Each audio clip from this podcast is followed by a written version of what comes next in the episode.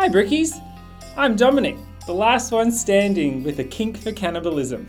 And I'm Kate, the resident phobia expert who also hears voices. And you're listening to Shitting Bricks, a podcast where we talk shit about stuff that scares us, ripping a few laughs and survival tips along the way. As always, please subscribe, rate, and review us, and don't forget to follow us on the socials at Shitting Bricks Podcast. Like the morning after a night on the curries and cans, here it comes. So drop your ducks, pop a squat, and let's get into it.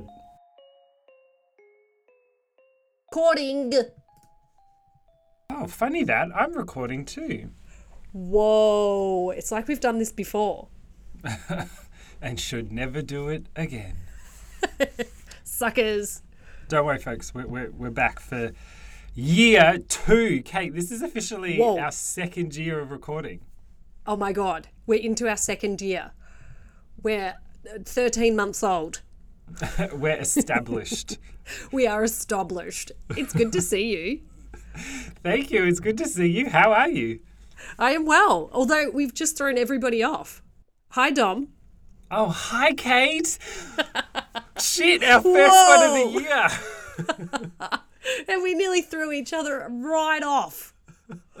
Holy, it's because you're in Berlin. The time zones are different. We're in different countries. We are truly international. Yeah, tell I'm me about your trip. Down. yeah, you are. well, it's it's almost nine o'clock in the morning here, but it's what time in Melbourne? It is almost seven p.m. Oh my lordy, mm. late. It's late for a school night, Kate. It's okay. I'll be all right. As long as I'm in bed by 8:30 sharp, then I'll be right. well, I guess we better get to housekeeping. Housekeeping. well, we don't have any like spooky season, you know, updates for everybody because today's the 1st of November officially. Um, I'm going to give us a 10 out of 10, by the way. 10s across the board for tens, the BooPod collab. 10s across the board. We did so well. Like, oh my gosh. I enjoyed it. Was amazing. It. Same. I just listened to the last episode of the series this morning on my way to the office and hats off to everyone involved and thank you to all the new listeners. I hope you're still with us. Mhm. Hello, are you there, listeners? Call out nice and loud. we can't hear you four days from now when this is released. but that's okay. We still have some housekeeping. Um, as per usual, Kate and I have our Patreon, which you should totally go check out. Give us a few dollars a month so we can keep the lights going. It took a lot of money to get Dominic over to Berlin. Well, that's right. Why do you think I'm not there? We could only afford one coach, one coach ticket. You're in the luggage compartment.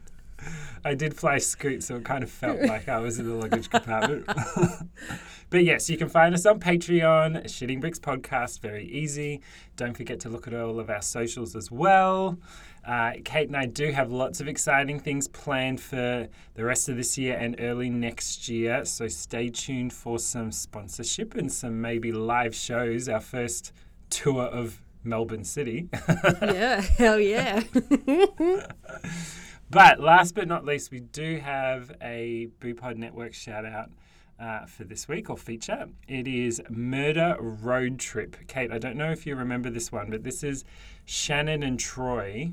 Yes. Who travel all around the United States in person and go record their shows live and find different stories from, you know, each of those states so cool. I feel like we mentioned them maybe like way early on, like when we first established, but that was a year ago. So what are we to remember?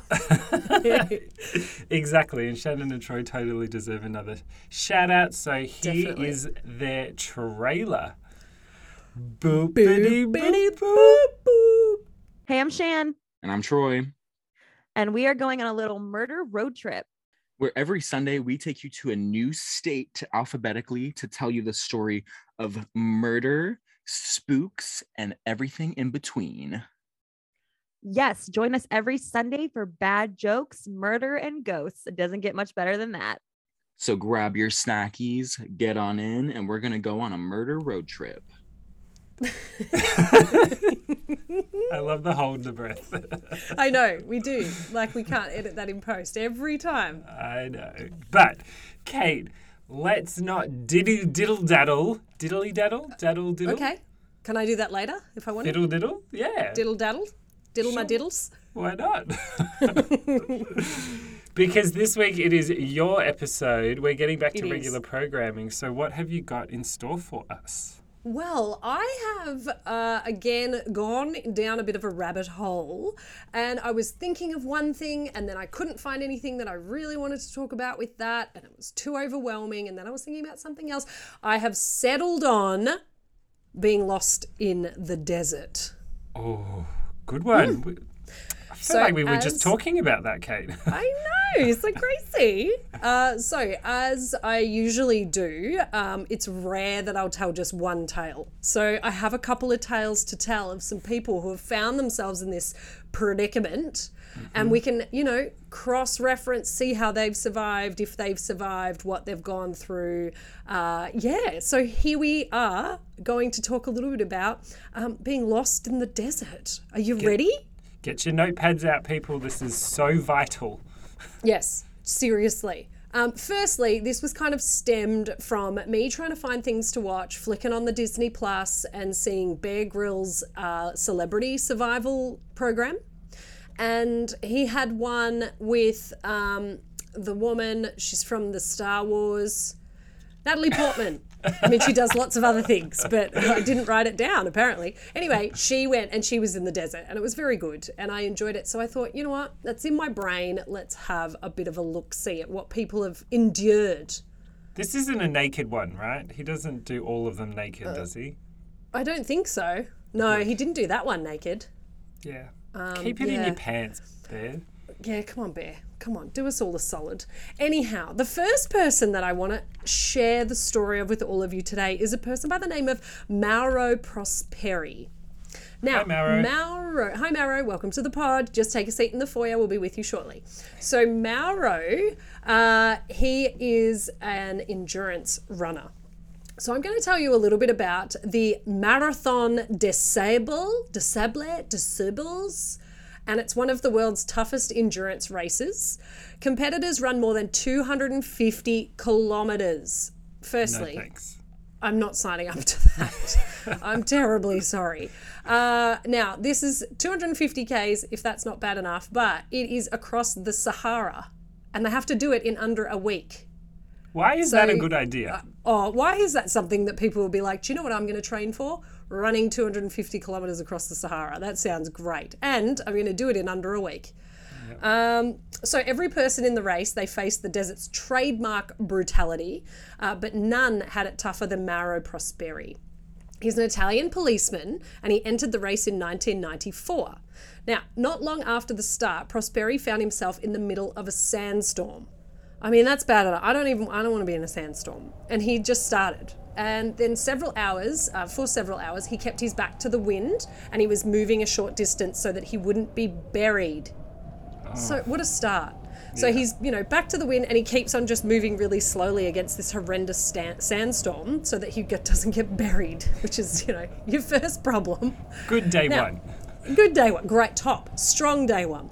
Now, when the sandstorm abated, he continued, but he was going in the wrong direction.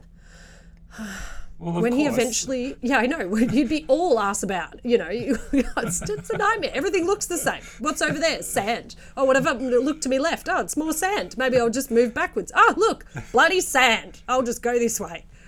So he eventually did realize that he had gone uh, the wrong way and he knew what he had to do. So straight away, just imagine this thought pattern too. He urinated in a bottle so that he had something to drink later. So straight away he goes, I'm lost. Piss in a bottle. Going through my checklist. Uh, he walked in the morning and the evening, and then he found shade during the midday heat. Where he found shade, you tell me, but he did. For three days, he sipped his bottle, and then another sandstorm hit. And this one lasted for 12 hours. So, great. It's really, you know, at this point, would you be thinking, I can still win this? Maybe he'll get race. back on the on the right track. You know, one Maybe. sandstorm off kilter. You know, second Yeah. sandstorm. Oh, I'll know exactly where I'm at. Maybe he's he thought like he maybe he's done that thing when you're playing Mario Kart on the Rainbow Road and you take like the secret jump off to the right and then you loop back at the beginning. Maybe he's thinking, I've done that. I've done a Super Mario. Um, now he found an old Muslim shrine which was home to a number of small bats. Good. What's the first thing you think? You're lost. There's small bats. What are you going to do? Get coronavirus. I don't Well, know. this is 1994, so no, he captured them and he drank their blood. Of Oh. course. Now, eating flesh would have only worsened his dehydration. Pop that in your notebooks. Don't eat the flesh, just drink the blood. And yet, it was there that Prosperi gave up hope. So he's like, I'm just going to die here. I'll drink, drink some of the bat's blood, have a party, whatever. At least then, you know, if he died in the, sh- in the shrine, uh, his body might have been found rather than out in the open where he'd just get covered in sand and it'd be lost forever. So he wrote a note to his wife with a piece of charcoal and then he cut his wrists, Ooh, but his blood was too thick and it clotted instantly. Oh wow. So he, yeah, because he's so dehydrated and sweaty and hot, he like tries to commit suicide, but his his blood was too thick to even run out of his veins. It was like, nah, uh, it's not happening. So it's clotted instantly. Now, this inability to kill himself, it renewed Prosperi's desire to live. So he set out again. Imagine that. Imagine Go going through then. those extremes where you're just like, nah, I've made the choice. This isn't going to happen. This shrine is where I'll lay to be. That is fine. But no, he's like, okay, well, that didn't work. Well, on my bike, I better go out and try again. Yeah, I would so- imagine I'd I'd take that as a sign and just be like, well, fuck you. Like, okay, ah, I'm gonna go. Fine. survive. I'm gonna go win this race. Thank you very much. Yeah, I'm going to. Me and my friend Birdie the Bat, we're gonna we're gonna cross the line together. I'm going to get a medal. I've decided. Now, for another five days, he marched, marched across the sands, heading for a mountain range and the promise of water. He found an oasis. But did he? Okay. I was waiting.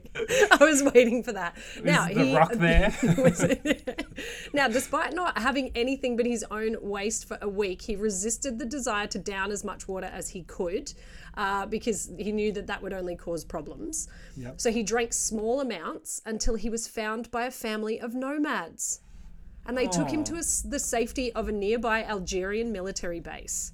During his nine days The, of the hell, safety, the, the safety, of an safety. We're going to take you to the military base.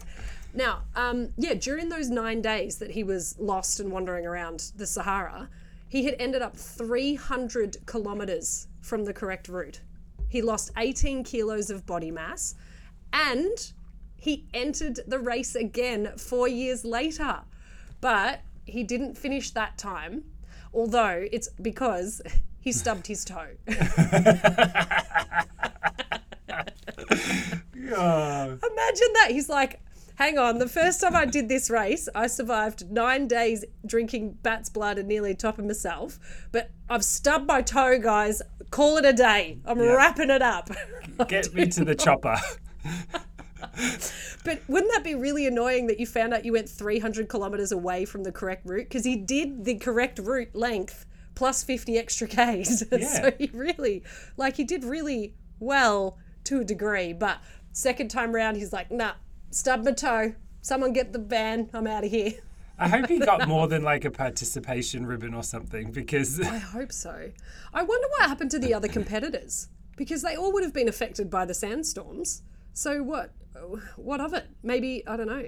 I'll have to look into that because I don't know what happened in that particular race with all the rest of them. I just focused on this guy.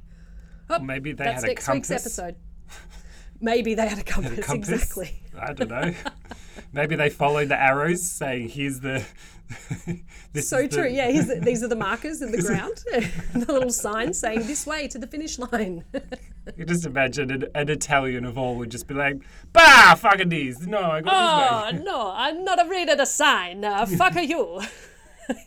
okay, sorry everyone who's Italian. Okay, um, so yeah, he didn't finish again. I will find out what happened in that race. That maybe will be my little handy hints tips for next week. I'll uh, I'll see what happened to some other competitors. But Mauro, you like good on you.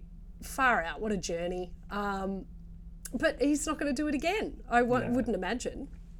Okay, next little story for you. It's a trio of stories. I'm going to tell you about Anne Rogers. Now, I have a sneaking suspicion, Dom. This one's going to make you cross.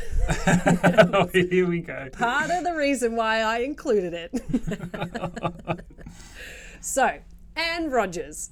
On March 31st of 2010, Anne Rogers was driving to visit friends in Cave Creek in her Ford Fusion Hybrid when she got off track, inverted commas, on the, the Loop 202. Now, this is in the United States. Um, so she's rolling eventually onto the US 60 East, some sort of road. She saw a sign for Show Low, a town about 200 miles from Cave Creek, and then she took the turn. She couldn't explain why. She certainly wasn't prepared for an adventure, but she followed her urge to keep driving, and she found herself off the highway on a rural road.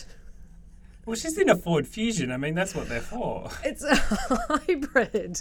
It's a semi-hybrid. Like she's she's got what she needs, surely. Now, Anne says all of a sudden the road turns to dirt. So she stopped and pulled out a map that she had in her car.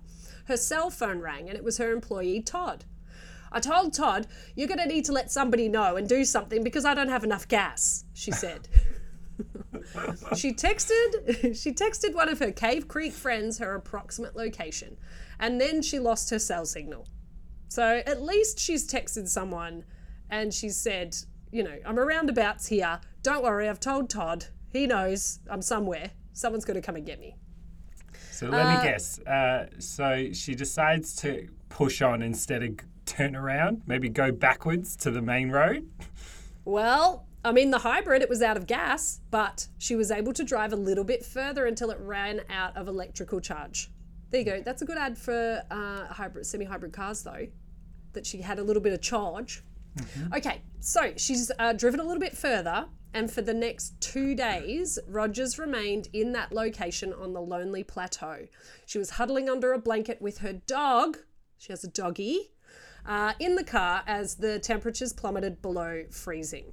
No other cars came by. The area didn't have so much as a power line, she observed.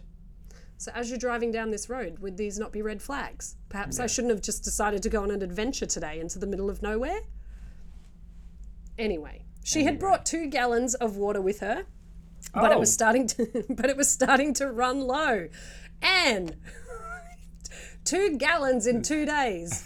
Honey, come on. Where Now, she, he's old mate with fucking bats drinking drinking blood. She's like glug glug glug. Look, she's just slamming down water like it's going out of fashion. Now, she had, uh, she um, knew that dehydration was a risk, so she had to find some more water. Now, without a canteen, so she wasn't planning on going hiking or camping, so she's got a can without a canteen. She poured some water in a Nutella jar and she took it with her as she and her dog hiked to the highest ridge she could find. She still wasn't able to get a cell phone signal, but while she was scanning the terrain with her binoculars, she's got binoculars but no canteen. Come on, Anne, pull the other one. Uh, Rogers spotted a running uh, spotted running water in the distance. Great. So she's like, running water, that's where I need to be. It is day two. I've had two gallons of water, but I must immediately now go and get that. now, she began making her way back to the car, but she stopped overnight about halfway down the ridge. So she has a bit of a snooze, has a rest halfway down the ridge. She then gets back to the car and she took everything that she thought she would need to set out for the flowing water. The one thing that she didn't have much of was food. No way. She was hungry and she and cold, and she found Canyon Creek, a rugged stream that flows mostly north to south for lots of miles near the west edge of an, the Indian Reservation in Gila County.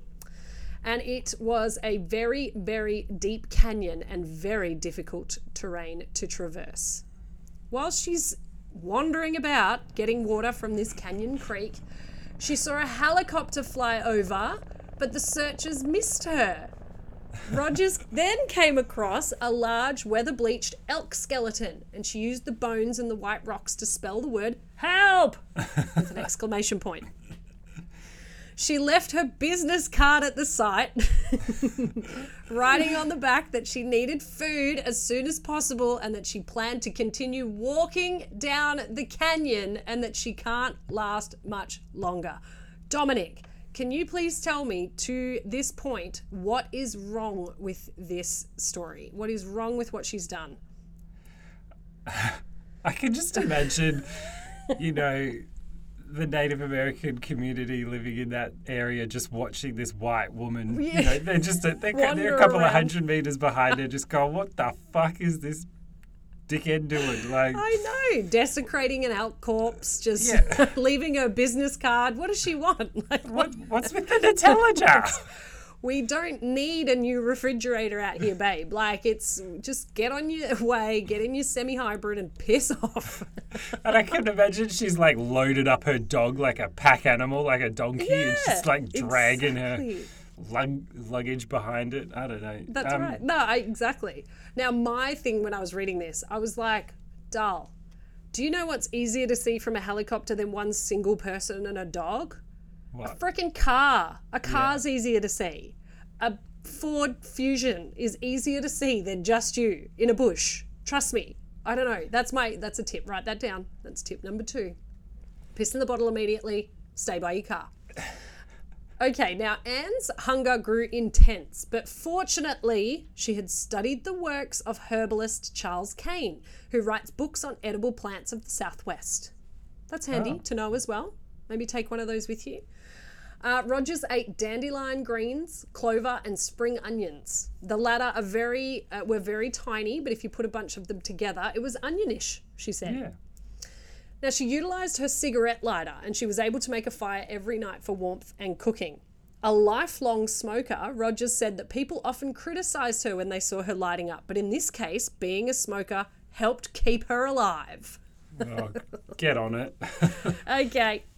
But she didn't trust that the lighter would keep working. This is actually quite clever, and I do give Anne points for this. She didn't trust the lighter would keep working, so she used the ancient practice of wrapping up burning embers in moss to take with her. That way, she would always be assured that she could make a new campfire. Isn't that cool? I didn't realize that they could last that long. I did not know either that you could just bundle them up in a little pile and carry them around and then make a new fire. I would love to know more about that. If you are a herbalist or uh, someone who does camping, someone who specializes in burning embers in moss, give us a call. All right, now, A hybrid enthusiast, maybe. Maybe that's in the, the car manual. yes, whatever you are a specialist of, of give us a, give us a ring a ding ding. Now, on her birthday, April fourth, it's Chelsea's birthday. uh, she received a gift in the form of an old homestead. Uh, the year 1903 was scrawled on part of the old foundation, which was the only thing left of the place, um, except for decrepit horse corrals. Um, she camped there for two nights before moving down the canyon in search of more plants to eat. All right, so she's just wandering around and she found this house with some horse corrals. She stayed there. She felt herself getting weaker from lack of nutrition, but then she found her second gift.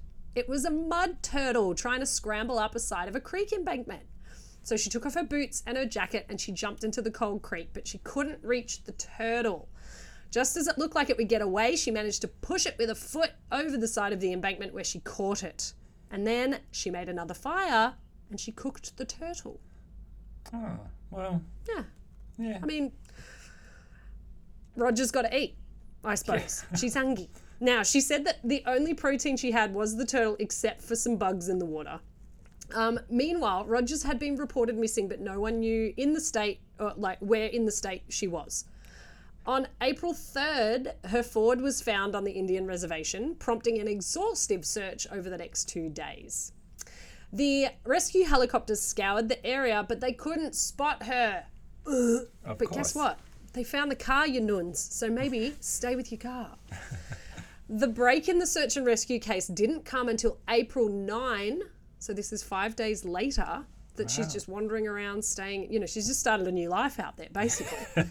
um, when a White River tribal game and fish officer found her dog wandering through the canyon. The officer found Rogers' help sign after another aerial search and then spotted one of her shelters further downstream. When the helicopter rounded a bend in the canyon, Rogers was located standing next to a signal fire and waving. She said that, Hi. uh, hi, hi guys, come on in. I popped the kettle on. I've got some nice fresh mud turtle. Come on in. Um, now, Rogers said that she broke down and cried when Tiffany, a rescuer from the helicopter, found her. She's Wonder Woman, Rogers said, giving kudos to the pilot as well. Full accolades should also go to the Apache tribal members and their dog teams who helped conduct the ground search while she was missing, she said. Rogers was suffering slightly from exposure after nine days, but she got onto the helicopter with little assistance, and she was taken to a hospital for examination and then released. Um, the one of the rescuers, the aviation manager, uh, said motorists are always encouraged to know their route and plan their vehicle fuel accordingly and when appropriate to ensure that other and ensure that others know their route of travel. So don't just turn off a road. Rogers' next adventure will be getting her Ford Fusion back. it's still where she left it at the time of printing this article, and Rogers and her friends had to go through several layers of hierarchy in the tribe before receiving permission to ret- retrieve it from the reservation. Although she was lost, Rogers technically was trespassing on a reservation. Yeah. So don't turn off the road, doll. Oh, Look. glory. I, I can understand why you might think that one would annoy me. Yeah, I just thought because of the, you know, 127 hours champ who wasn't really prepared and just did things for shits and gigs, I felt like this bird was taking the piss a little bit. Yeah, it's definitely got that kind of flavour of it, but her intention was never to. She didn't know any better, I don't think. Okay, yeah, I get I get that. Fair enough. well, I mean still. that's yeah, it's that's one of those things where I just I thought it might bug you, so I included it. Maybe it bugged me more in. Which is fine. One of us is dissatisfied, so that's always what we're looking for at our pod. As long as she didn't kill her dog and eat her dog, like Yeah. then then we would have boycotted her completely. Agreed. And really, the dog saved her to a Yeah. degree. Dogs are amazing. I love That one was a good one, Kate, actually. I really enjoyed that one. That's good. well, if you enjoyed that, I thought that I would bring home a little bit of um, Aussie drama. So I'm going to tell you another story, uh, but it is based in Australia. Now, a couple of things got me onto this article. it's from a website which is called offthegridnews.com and it is about extreme survival. The article is entitled Robbed and Left to, to Die. He survived X amount of days, I'll tell you, in the desert on frogs and leeches. Now that's got my attention. Yep. But what got my attention even more was the author of this article, who is a person by the name of Cody Assmann. A double S M A double N Assmann. Cody Well, Assmann. I can relate. It's all right, I Cody. thought- it's okay, Cody. You can be an ass man. That's fine. It just reminds me of Seinfeld. Uh, okay, so let me tell you this next story, which is yeah, it's intensive, um, and it's yeah a bit of home Aussie uh, survival grit here as well. Okay, bear with me with this story. I am reading this from the the website, so it does have a bit of not fiction, but it sets it up a bit. so here we go. So here for it. The road was rough and dusty as usual. Two jackaroos, or Australian ranch hands, had been sent out from the nearest cattle station to perform their day's labour. Oh, I already feel like hot and dusty. Yeah. Like, Their first order of business required them to head into some of the most desolate country that surrounded them. In this part of the northern outback, that meant going into some of the most isolated pockets on the continent. Jackaroos like these were accustomed to living and working in desert conditions, and their bronze skin and weathered clothing testified to that. Mercy! Still, even with an iron constitution, the trip to this remote area was a tough one, even by pickup. Ute, we would say ute, not pickup truck, but that's okay. Not only would the road nearly jar a man's teeth from his head, but as it was the end of the rainy season, the temperatures were beginning to heat up. So the duo of jackaroos bounced along across the desolation. With nothing in sight, the pair talked and joked with each other as to pass the time. As they slowly worked their way across the expanse, they spied something moving off in the distance. It was something unfamiliar, something odd and foreign to the regular scenery. They drove closer to investigate. As they drew closer, their curiosity only grew at the strange figure that rose and fell in the distance. Ever so slowly, the tattered ute eased across the hot sand and unforgiving terrain of the Australian outback. As they approached, two wide eyed jackaroos looked at each other in disbelief. The mysterious figure they had found appeared to be a walking, stumbling, living skeleton. They had found a man by the name of Ricky McGee. Oh no, not. That's just. I am I am not shitting you. This gentleman's name is Ricky McGee. Could it be any more Australian? Everyone Welcome has to a the friend. podcast. Welcome to the podcast, Australia. You are here, and I am loving every minute of it. the story of Ricky McGee is a captivating tale of survival in the Australian outback. Although the story is one fraught with hardship and the reality of death, it all began with a young man full of optimism. Ricky had just landed a new job and was driving along a barren North Australian highway when he came across a group of stranded stranded travelers huddled around their vehicle on the side of the road. Not wanting to pass a stranded person on this desolate stretch of highway, Ricky slowed down and pulled over. The group needed help to get their car going. McGee allowed a few of them to hop into his car so that they could hitch a ride to the next town where they could get help. The men piled in, and then blackness. And that is the last thing he remembers. He woke up naked in the middle of the desert, baking in the hot sun. Confusion overtook him as he tried to understand what had happened. He sat down in the shade for hours, pondering his predicament. Nobody in sight, no roads, no houses, no water, nothing. Just desert. What was he supposed to do? Jeez. Not being one, I know. It's just it's a good story. Yeah. Not not being one to let pessimism crowd his psyche, McGee walked across the desert, barefoot and naked, to try and find help. Each morning he told himself that today was the day he would find help. His efforts proved fruitless, as he travelled for days without finding anyone. His best option, he soon realised, was to find a good source of water and to stay next to it.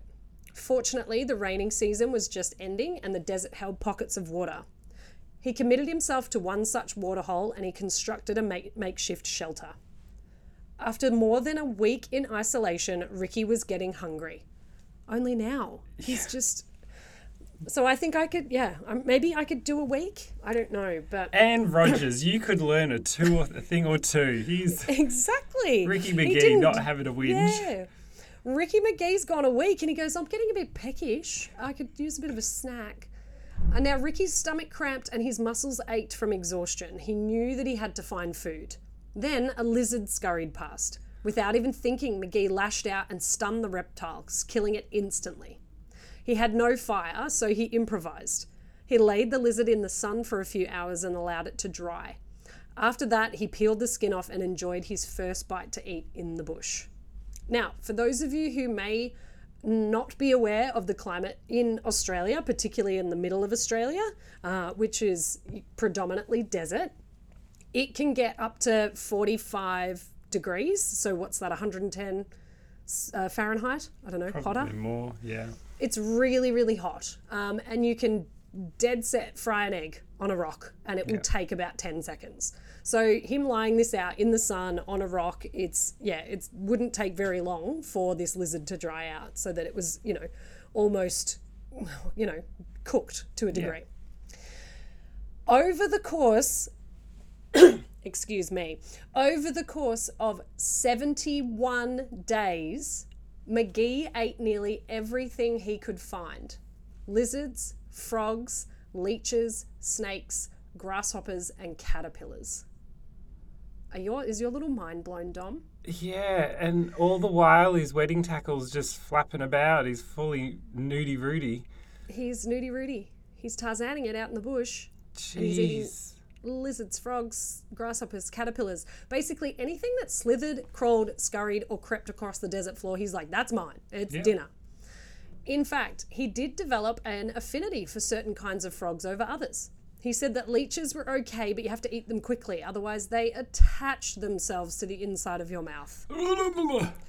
What a delightful little thing that is to find out. Like you're already having a hard enough time, but you just go to eat something. You're like, "Hey, out of uh, there!" I'm eating you, not you eating me. No, yeah, you jerk. McGee also ate plants. His rule for eating plants: if it tasted good, he ate it, and it was the safest way to test plants. Um, you know, uh, no, it's not the safest way to test plants. It's quite dangerous, but he was fortunate. So if you are in the bush, please don't just eat Australian plants. Um, they could kill you. Um, it's not a great idea.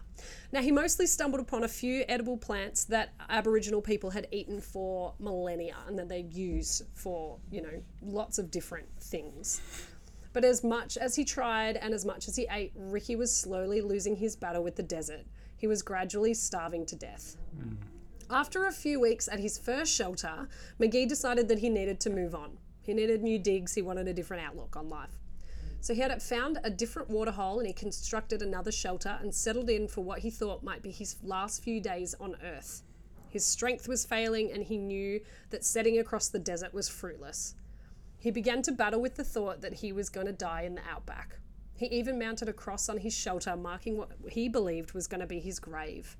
Ooh. He simply, I know, he simply hoped that his corpse would be found for his family.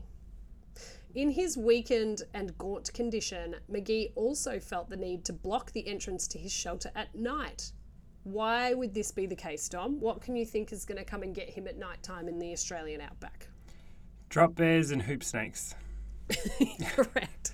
Drop bears, hoop snakes, and dingoes. Yeah. So dingoes had been prowling around his camp, uh, and he got the impression that they were sizing him up for a meal. So he would just be sitting there during the day, and they would probably be having a bit of a sneak peek, going, "Yeah, I could take him. I could, ha- I could do, that'd be a little snacky snack." So each night he crawled into his shelter, hoping to keep the wild dogs out just one more night. And so it went for 71 days. By the time the jackaroos stumbled upon him, he was only a gaunt figure of his former self. He was previously a strong and stout 233 pounds. What is pounds to things? I don't know, like 100 kilo. It's like half that. I've So figured he that out. he was yeah he was previously 233 pounds when he was found he weighed a skeletal 100 pounds that's not healthy So that's, that's, like 40 kilo so uh, 233 is 105 kilograms, okay and down to 100 pounds. That's why are you not doing your thing? That's 45 kilos. yeah 45 kilos that's two bags of cement Yeah. from bunnings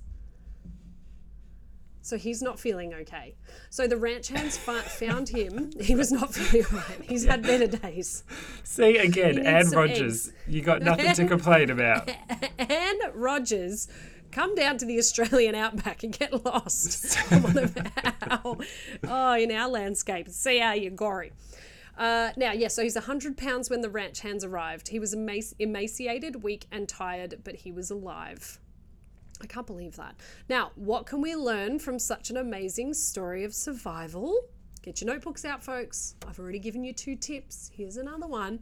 The first thing is finding shelter, water, and food in that order. That's the priority.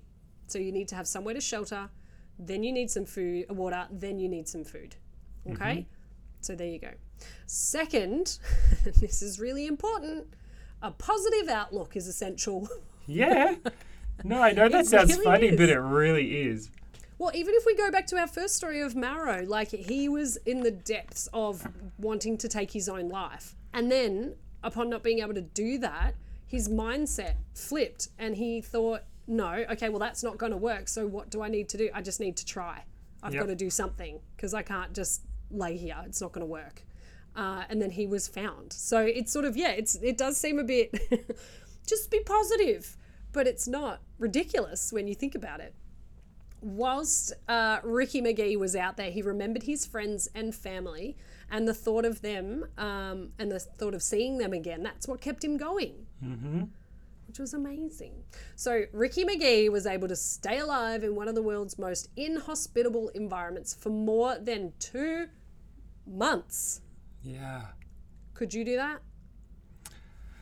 I, again, I think I would totally be energized to try and do it. Like, I, I'm really fascinated by survival stuff. Like, I'm, you know, I'm not going to go out and build a bunker in my backyard type thing. Like, not going to that extreme. I feel like that would be hard at your apartment complex too. yes, true. Yes. Sorry, Don't know that neighbors. the, uh, I don't know that the body corporate would be thrilled that you're building a bunker in their courtyard. But I don't want to say that yeah, I could totally do what Ricky McGee did, but I would I would be I would really push myself and I reckon like if I had to eat a snake, I'd eat a snake. If I needed to, you know, do whatever, I would it wouldn't it wouldn't that wouldn't stop me. Like the ickiness or any of that sort of stuff wouldn't stop me. But there's something to be said for someone that weighs 105 kilos, 233 pounds. You Yeah. do have a slight advantage having more on your body, more fat stores, more whatever for it to, to burn through. Just technically means that you're going to last longer. I agree. Yeah, And, it gives you a little bit of something.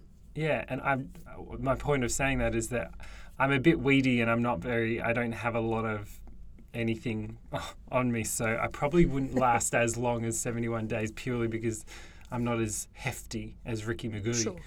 Yeah, Ricky McGee. I can't. I'm just with the name. It's so Australian. It just it gives me life. I love Yeah. it so so much.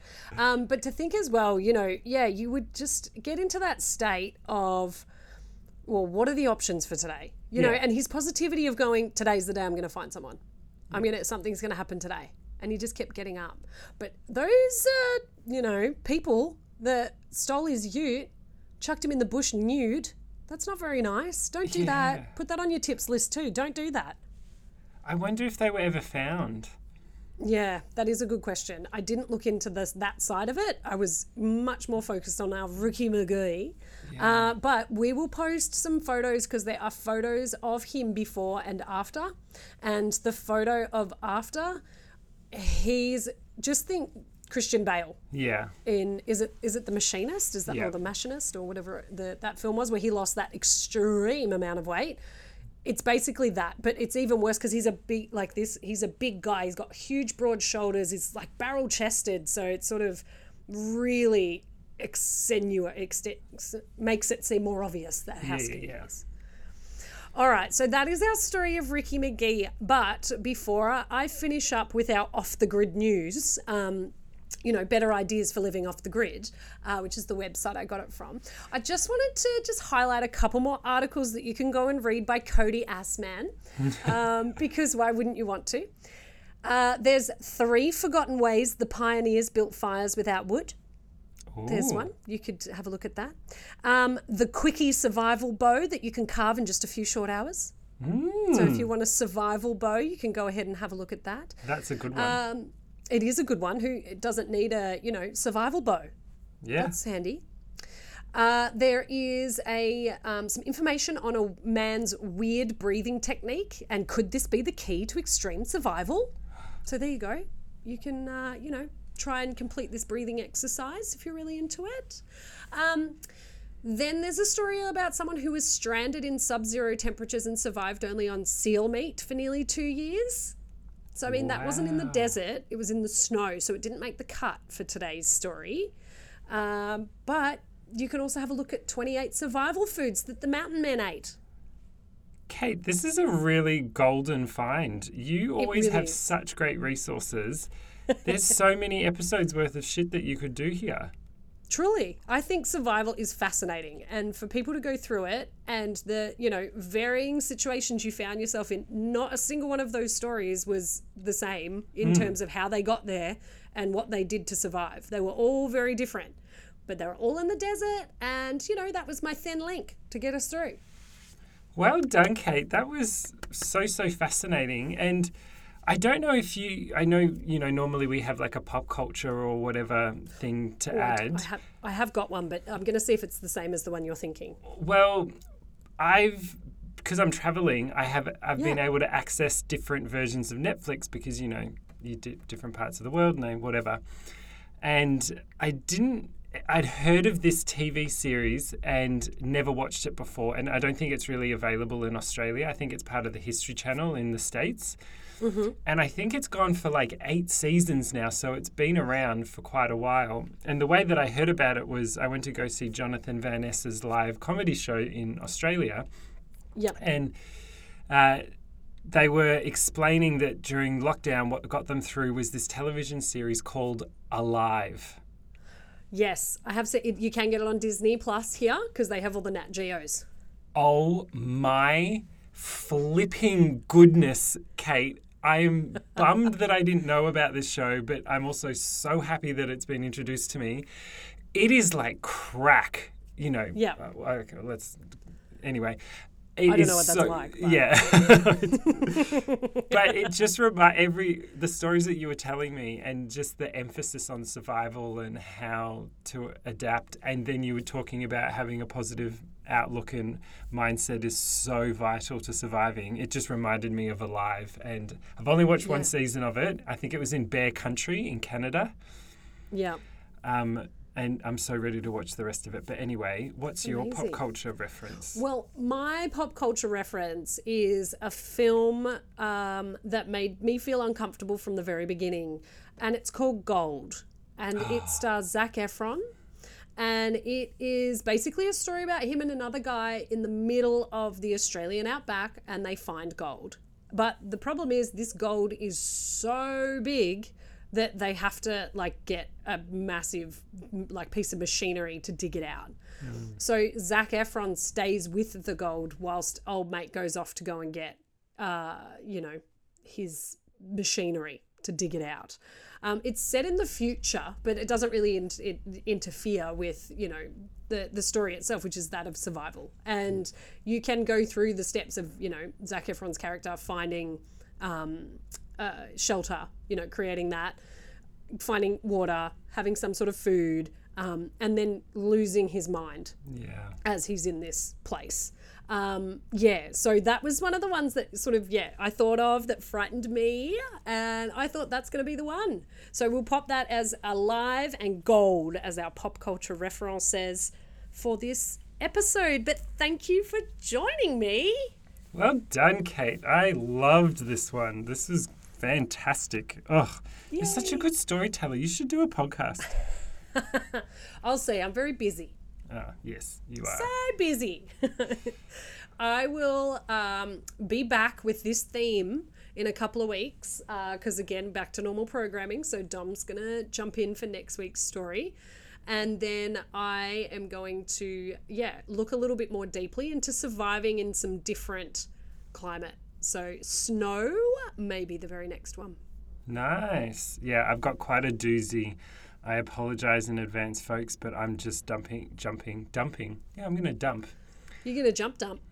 uh, into the deep end with a pretty horrendous story. But yeah, as soon as I heard it for the first time, I was just like, I'm, I have to do it. So stay tuned Yeah. for next week.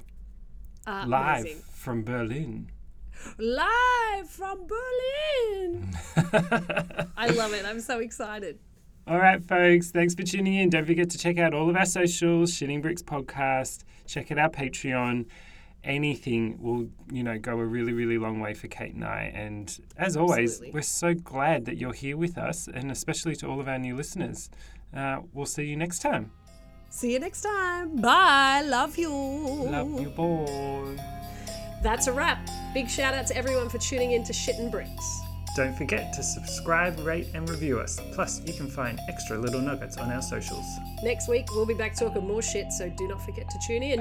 And remember to wipe, flush, and wash your hands. Goodbye. Goodbye.